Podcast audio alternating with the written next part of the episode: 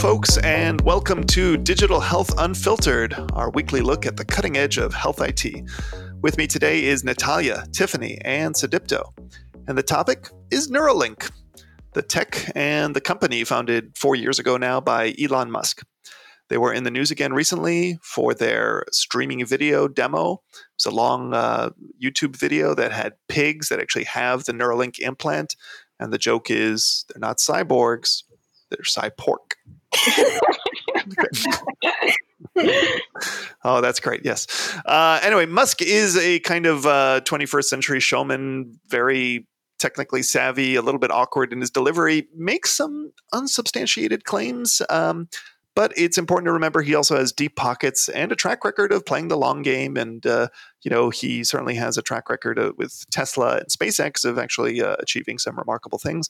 So maybe it's tempting to think that this is like an early glimpse with Neuralink at like a portable, capable brain computer interface that can do all sorts of stuff. What do you folks think? I have many thoughts about this. In general, it's very exciting to think about all the possibilities you can suddenly have all these added features to your everyday lives, like recording images, um, recording memories, at least those that you want to keep. Um, and that same feature could also help improve safety and reduce crime if things can be recorded. Um, or if, if you're having a health issue and it can call an ambulance for you based on whatever's going on in your body that it senses. And the very reason that we hear, obviously, is all the possible neurological and medical improvements that having something like that can bring. And also from the cool techie aspect of things, um, maybe people be, will be able to interface with their technology tools or have virtual reality experiences inside your mind um, or improve your cognitive abilities in one fashion or another. So the possibilities really are endless. It's exciting, though very far fetched yeah, definitely.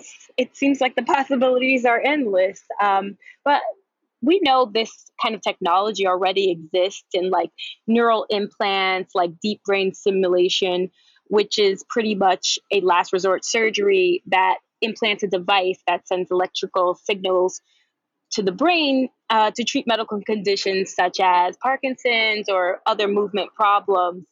Um, also, they explained that their technology has similarities to features um, found in current wearables, uh, as well as those same sensors that are uh, in these devices. So I can completely understand making them smaller, more effective, and less painful and less intrusive. But solving complex neurological problems spanning from addiction, depression, and memory loss to brain damage and blindness with the same device is a bit outlandish. Um, we're no longer talking about a technology problem here. And in true Musk fashion, it's a mystery exactly how he will do these things. Yeah, these are good points uh, you're making. And uh, you're right. A lot of the technology already exists in some form already. It's just bulkier, it's not portable, it's not durable, uh, or easy to just try if you don't have like a desperate medical issue.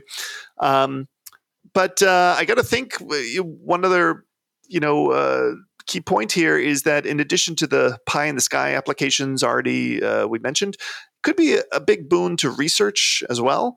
Um, just like we're engaged in all these remote patient monitoring tools, like to look at vital signs, and we're hoping that we'll be able to detect, uh, you know, exacerbations of chronic disease and intervene on them before they become uh, problematic.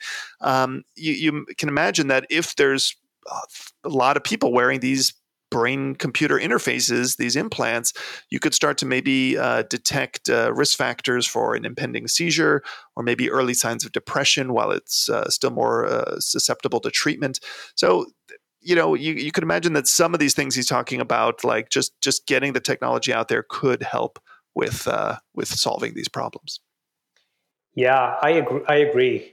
You know, I mean, and if you keep all the buzz aside and the fact that you know this may be a little far from reality, I love the idea. It's just pretty awesome. You know, I mean, if you think about it, we have used external devices to enhance our capabilities for a long time, and this Neuralink just promises to be like internal to us. So you know, it's not so much different than say a calculator, just inside our brains. um, or in a more healthcare setting, a pacemaker that allows us to do things that we naturally, our bodies would not allow us to do. You know, Tiffany mentioned earlier the deep brain stimulation DBS work, and you know, we work with that within our hospital environment for a long time. So technically speaking, this is not that far fetched. Now, a, a, quick Google search will tell you that there are side effects of uh, deep brain stimulation, seizures, infections, headaches, and even bleeding for that matter. Uh, and I know that I'm on a tangent here, but I'll get to my point, which is that DBS was originally conceived uh, around 1980 by Dr. Benabid, and um, it was, and by some accounts, it was even explored as early as 1950 by a psychiatrist by the name of Robert G. Heath. So you know that's a long enough timeline for things to go from concept to reality and i'm not sure if elon musk and his company had that kind of a patience as they're looking at these sort of um, consumer type of devices plus i don't know if he can solve it just by hiring good data scientists you know uh, and not without real doctors clinical trials and so on but cool idea yeah I'm actually very interested in how he'll convince people to try this out. Um, people already have a fear of artificial intelligence taking over. Will they really be open to merging the human brain with AI? Is it even ethical? Could you imagine being able to download skills into your brain or save and replay memories? I have so many questions. Uh, I know. Pri- what about privacy violations? We go above and beyond to protect medical data we'll have to consider how this will be done uh, when we have access directly to the brains of these patients. I completely agree with you, uh, Tiffany. You know, I just remember how much trouble um, the uh, regulatory bodies had when Oscar Pistorius tried to run with artificial limbs. You know, and that was like limbs that people can imagine and sort of you know see. So just imagine what would happen if like future chess grandmasters had a Neuralink attached to them to remember past matches. So completely agree that the ethical concerns are are are, are big. Yeah, and I guess I'm I'm also interested in like what's going to come first. Is it is it going to be you know medical applications for for patients that have run out of options, or is it going to be like there is this uh, body hacker community, transhumanist community? They're walking around today with uh, implanted NFC chips or RFID tags. They're waving their hand instead of waving their phone to get into buildings or unlock their cars or something like that. Uh, there's other ones that are like, you know, you put on these special glasses and it'll, you know, start playing music in your ear based on the kind of things you're looking at. Uh, some people like it or, or, claim it helps them, uh, you know, do special things. But um, I can imagine that they this community will be really drawn to Neuralink and, and similar kind of devices. Um, Neuralink says, for their part, that they are planning to go the medical route first, but I really wonder. I actually think the exact opposite. I, I think because of the fact that it's so invasive, I think it's going to be the medical community that gets it first. I mean, who knows? Maybe there's some small population of these body modifiers that you mentioned that want to try this but the risk might be a little high at first. So I can imagine it will start with the medical community for those that actually really need the device.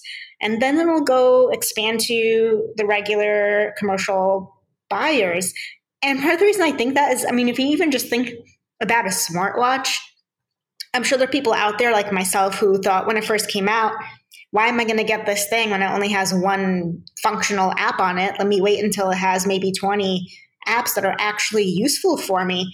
There, otherwise, there's no point in getting this. Now, just multiply that by the factor of inserting something into your actual brain. Um, that's pretty extreme for something that doesn't provide you a lot of functionality that you find useful. So, I think they'll need to get to a point where it does so much that it provides enough value to the consumer that it's worth the risk. Um, but I'm hoping that by that time they're providing that value, there's been so much usage in the medical community that's already been proven fairly safe. Um, but before they can even get there, there's still so much to learn about the brain. Um, and I think that's why Elon Musk couldn't provide an actual timeline for his projects. But right now, there's so many mysteries surrounding the brain, as big of a mystery as Elon Musk himself. Um, it, we don't know very much about it. So, what these implants will probably first be used for is to actually study the brain to see what brain signals are firing off based on certain conditions or not. So, first, they're going to have to understand that and then learn how to apply treatments to these things. So I think it's pretty far away. Many, many, many clinical trials will be required in order to actually be able to have medical applications, let alone fun applications like taking pictures with your brain, right? I think uh, we're, we're going to be seeing this medical use first, and that will take quite some time. However, these possibilities are all very exciting and they're they can really make a huge impact on society and life as we know it, but still uh, very far away, I think, to get there. Well, yeah, you might be right. I I just I, I have seen you know the the kind of uh, under the like under the table kind of Botox or uh, plastic surgery done in like medical tourism and stuff. And if you if you have some really desperate patients and you have some really curious patients that uh, aren't afraid of some risk. And if the technology does come far enough along and it does seem safe in other applications, eh, you might start to get some consumer uh, applications that are more widespread than the medical ones. But yeah, it's it is uh, it's so far off that it's hard to say. I, I do want to mention though that there are these things like transcranial magnetic stimulation caps and even like uh, electroshock therapy which is an enormously effective uh, if uh, contra- i mean it, it, has some side effects but it, it is uh, an amazing uh, uh, and, and, safe generally effective procedure for depression. And these don't involve any you know implants or anything like that. So you could imagine maybe a version of neuralink that doesn't doesn't require drilling holes. But um, yeah we'll see how it shakes out yeah. I absolutely don't doubt Elon Musk can get the right people together to figure this out. But I do believe we're many years away. Um, and it's not a matter of if at this point, it's a matter of when. Yeah, I agree with that. You know, and we're all a bunch of geeks and nerds that get excited about new ideas in healthcare. You know, and to pair that up with the fact that Elon Musk has spurred innovation through various pursuits that he has undertaken. I mean, you know, electronic electronic cars would not be as mainstream as they are right now if it weren't for him, uh, to be speaking frankly.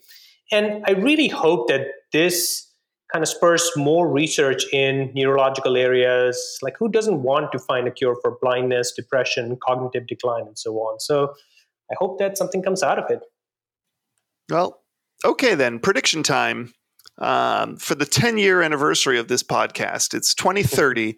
Uh, do you think Neuralink uh, is a medical device company that is, you know, open for business and patients can get referred there and get their implants? I'm going to say that in 10 years, it's medical, available for medical use, um, not yet for commercial use, but I think it'd be possible for, for medical use. Any other takers? I think they'll uh, be starting human trials in 10 years. yeah, you know, um, as much as it's exciting, I think, you know, the, the, the flow that we've seen, the, the, the implants, the uh, how things have grown in the past with uh, such clinical issues, I think it's far from reality. I think you know we're at least thirty to fifty years away from um, from, from anything coming out of this. But um, I, I do feel that there is an opportunity for you know something else to be highlighted and spurred from an innovation perspective. I mean, we all remember the ice bucket challenge. You know, as silly as it was, and you know, Elon Musk can be silly in his ways of uh, you know talking about things and you know parading pigs on on, on the stage. But the the ice bucket challenge highlighted ALS, and a lot of people and money was not being devoted to it. But it did after that. And I think maybe something good comes out of it. Like people do think about blindness and depression and cognitive decline and say, you know, maybe there are other ways that we can sort of help that community and people who sort of suffer. So maybe, and on that hopeful note, and hopefully, uh, you know, Elon Musk succeeds, or if not, he spurs 50 other companies that cure so many other ailments out, out there.